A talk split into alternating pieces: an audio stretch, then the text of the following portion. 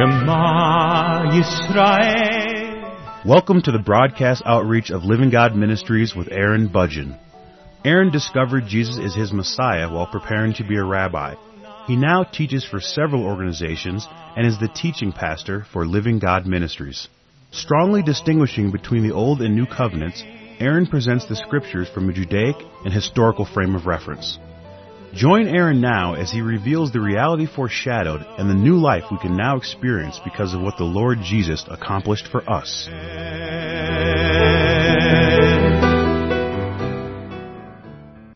I'm presenting a verse by verse study through the book of Ephesians, and in the previous message I was in Ephesians chapter 1 verses 11 through 14, and at the end of the previous message I was emphasizing the significance of the giving of the Holy Spirit. In verse 13, this is Ephesians chapter 1 verse 13, it says, In him you also trusted, after you heard the word of truth, the gospel of your salvation, in whom also, having believed, you were sealed with the Holy Spirit of promise, who is the guarantee of our inheritance until the redemption of the purchased possession to the praise of His glory. And I was speaking about the giving of the Holy Spirit and that what we receive through the Holy Spirit of God dwelling within us is all that we really need for life and godliness while we are here on this earth right now. When our physical bodies pass away and we enter into the kingdom of heaven, then there will be more concerning the inheritance that we will receive once we are there. But while we are here, we have all that we need, which is the Holy Spirit of God Himself, which is our God Himself dwelling within us. We have a person who is with us and He will never leave us. He will never forsake us. And so we have the Holy Spirit of God within us, and this is described as an inheritance that we have received. Going back to verse 11, Ephesians chapter 1 verse 11, in him also we have obtained an inheritance. And of course we can speak about that from the point of view of what we will receive in heaven, but more importantly, what we receive right now, which is the Spirit of God who dwells within us right now. And this is in accordance with the gospel. The gospel has to do with the forgiveness of sins so that he can restore the life of God that was lost in Adam, making us spiritually alive. And through this we are born again by the Spirit, we are made into a child of God.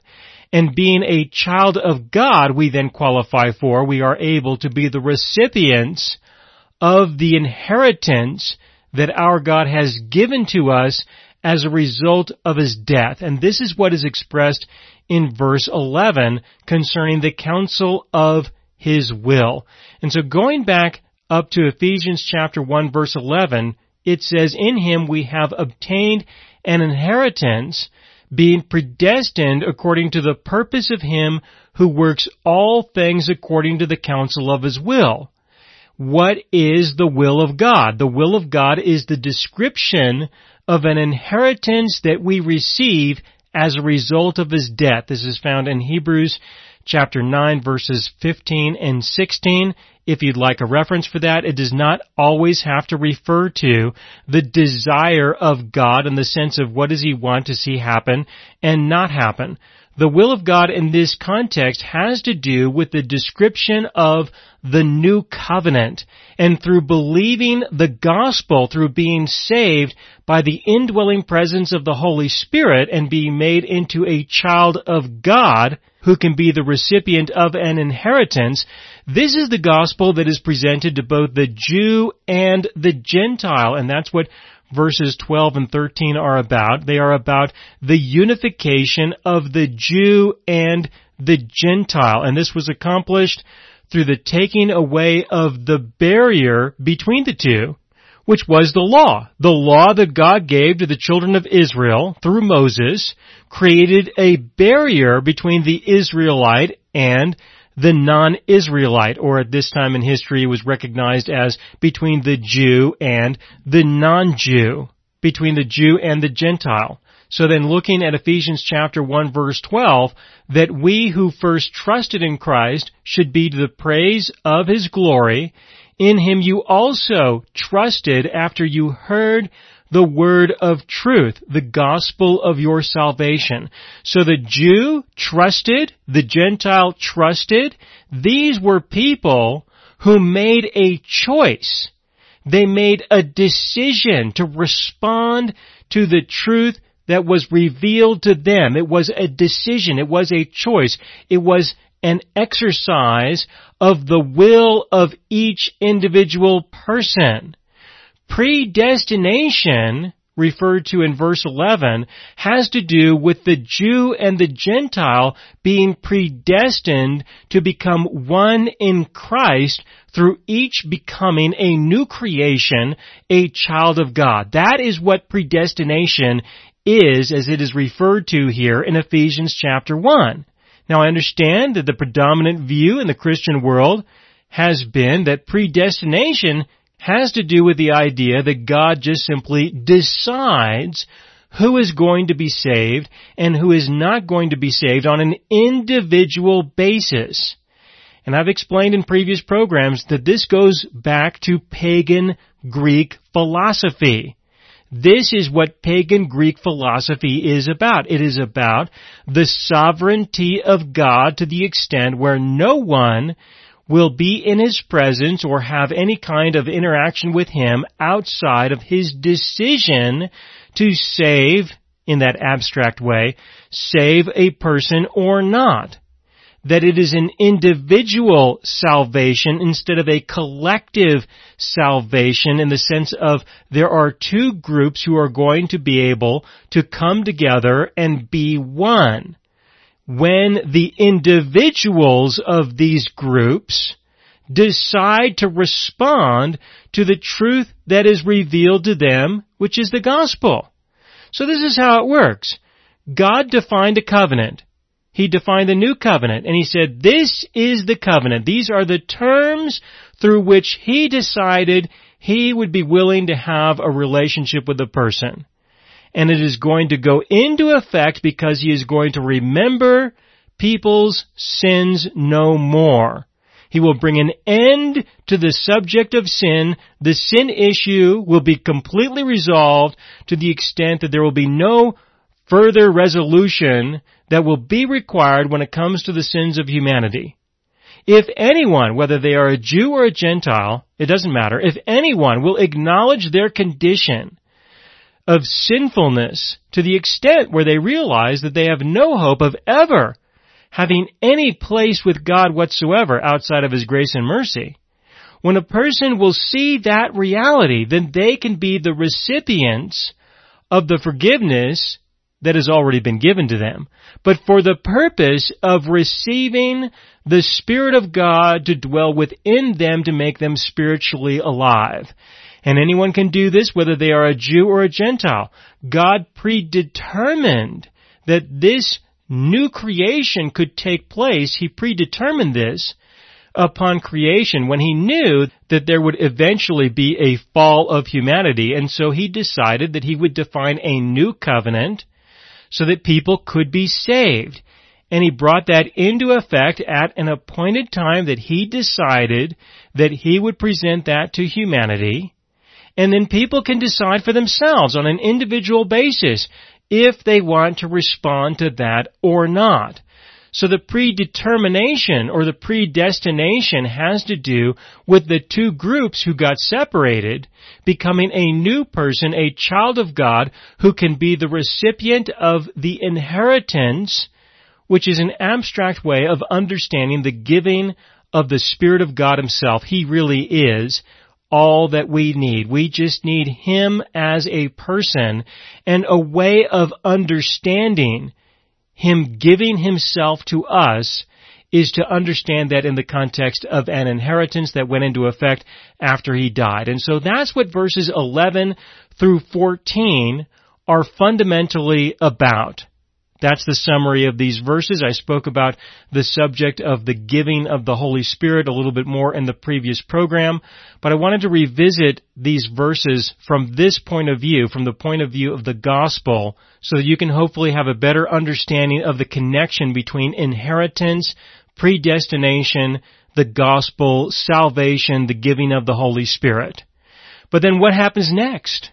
What happens next is verse 15, where he speaks about the love that they had for the saints.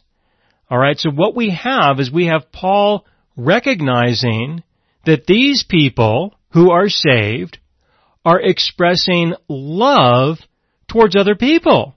Now this of course does not have to be restricted to the saints, it can be to anyone, but he is referring to the love that they have for one another, that he is hearing of it, that there is some uniqueness to it. So I would like to spend some time talking about the expression of love as it relates to the inheritance, as it relates to the gospel, and of course the context of predestination. To begin with, I'm going to spend some time talking about dysfunctional love or ways that people consider love from a dysfunctional point of view. I'm going to start with what I will call pagan love. Pagan love from the perspective of pagan Greek philosophy. From the perspective of pagan Greek philosophy, the predestination or the predetermination or the destiny of paganism asserts the belief that God creates some people for the purpose of being loved and other people for the purpose of being hated. This is a pagan Greek philosophical belief that God decides to create individuals, some of which he created to be loved and others that he created to be hated. And this is a belief that has crept into the church, of course, it is often spoken of from the perspective of Romans chapter 9, and I, of course, have done a verse by verse study through the book of Romans, and so I'd like to encourage you to listen to that study to include, of course, what I had to say about Romans chapter 9 from a verse by verse point of view. And in those programs, I spoke about this topic at length, and so I'm not going to try to duplicate that in these programs here because of course it's just simply not directly related to what Paul is referring to when he is speaking to the Ephesians. But indirectly, this is something that people will usually think of when it comes to the idea of loving others in the sense that paganistic love has to do with choosing who you are going to love and who you are not going to love just by their existence. And this is something that is appealing to a lot of people, that they want to be loved just because they exist. You know, and of course, you exist also, but God perhaps created you in a way that your existence is something that He just hates. But them, on the other hand, He created them so that their existence would be such that they would be loved. And this is appealing to a lot of people because it has nothing to do with them in the sense that there is no relational aspect to this love whatsoever. It has nothing to do with a relationship between two different individuals. It has nothing to do with you as a person in terms of your character, your uniqueness, your being. No, none of that applies. It only has to do with the fact that God created you for the purpose of being loved and you're going to enjoy that in a profound way, especially when you can look at all those other people who you just know were created to be hated by God. But then there are some others who will say that everyone was created to be loved by God regardless of who they are as a person.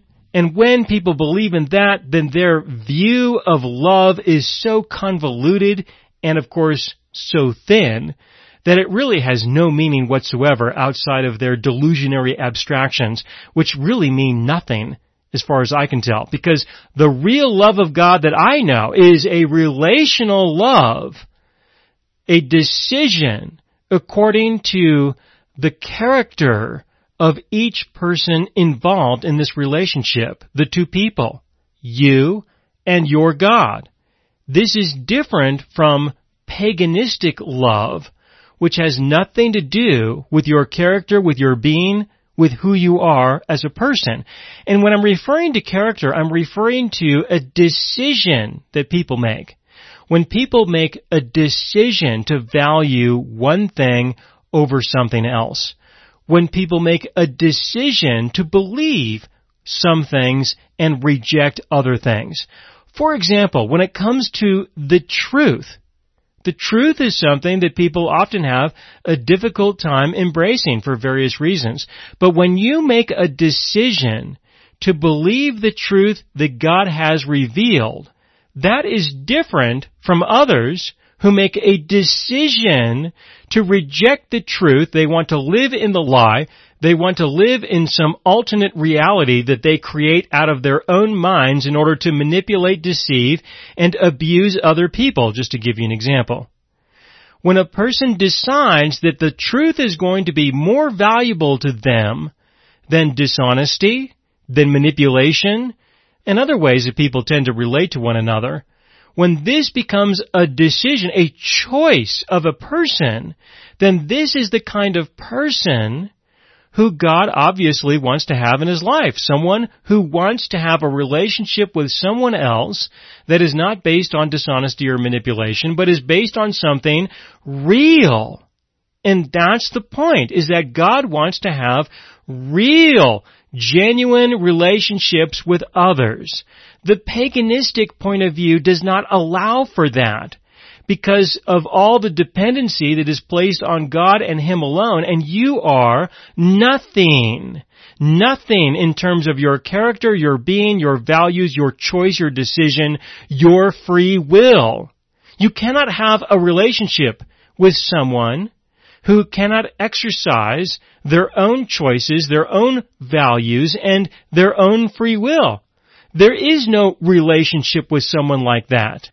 So the paganistic view of love is one that totally excludes the idea of two persons having free will with one another, which creates a definition of love that, from what I can tell, has nothing to do with how God defines love and presents it in the scriptures that we have. Now, another form of love that I would like to define would be religious love. Religious love I will define as conditional love.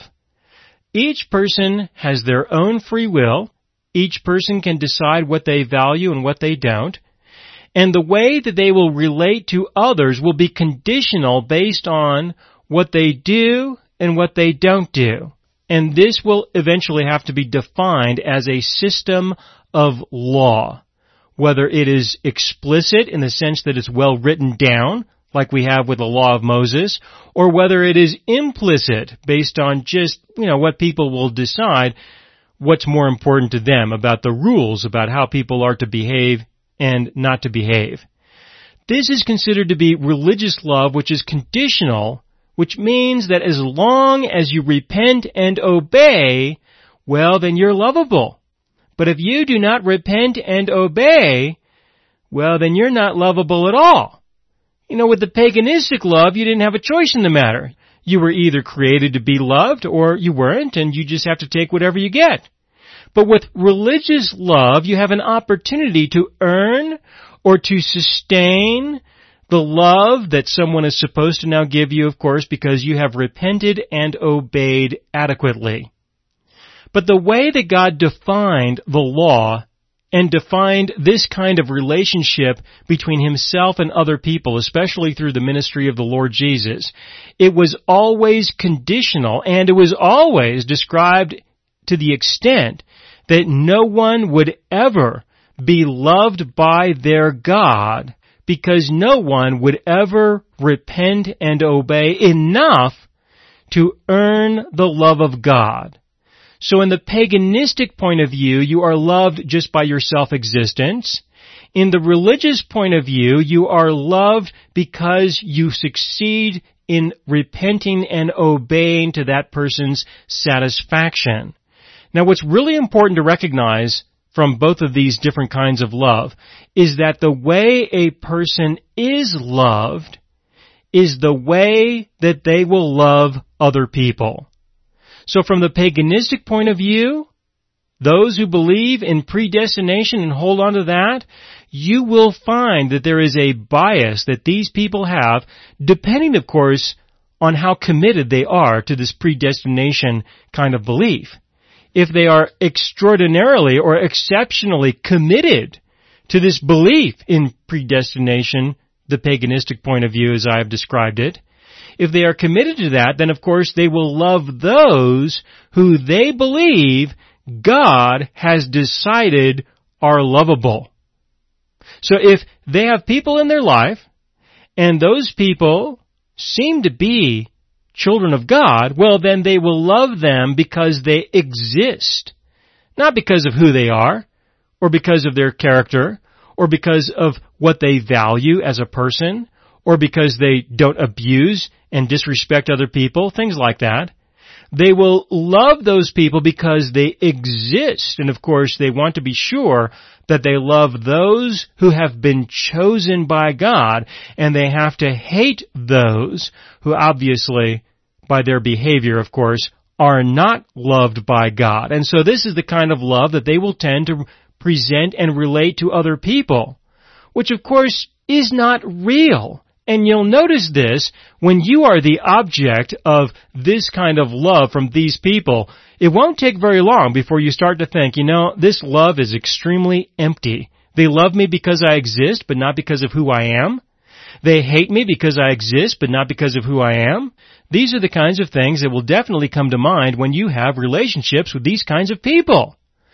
When it comes to the religious kind of love, they will love others with the love that they have received from God, just as the pagans will.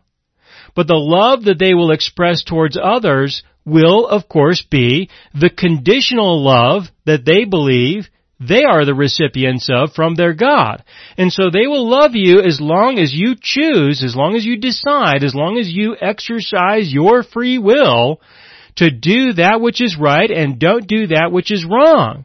Now, if you do things that are wrong and, you know, they don't really care about those things, well, then they'll still love you very well.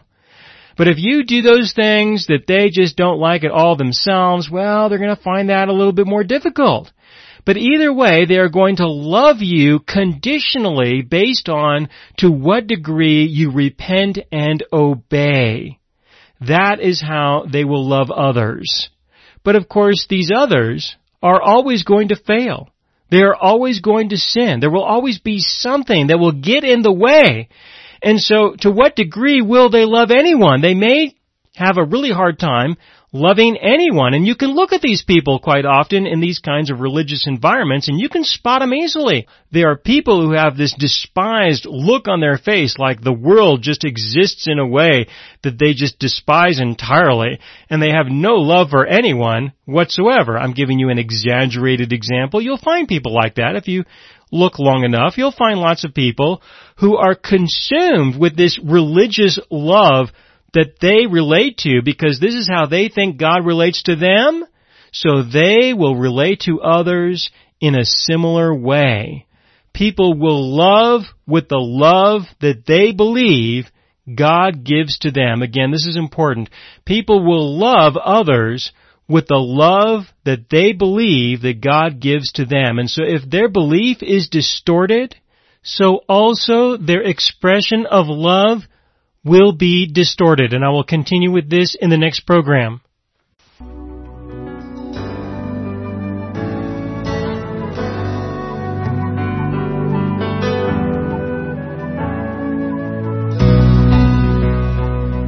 You have been listening to the broadcast outreach of Living God Ministries. You can hear all of our programs for free through our radio archive at livinggodministries.net. That is, livinggodministries.net. Do help us develop new radio programs and continue broadcasting on this and other radio stations. Send your contributions to Living God Ministries, P.O. Box 38353, Colorado Springs, Colorado 80937, or use the donation link on our website, livinggodministries.net. That is, livinggodministries.net.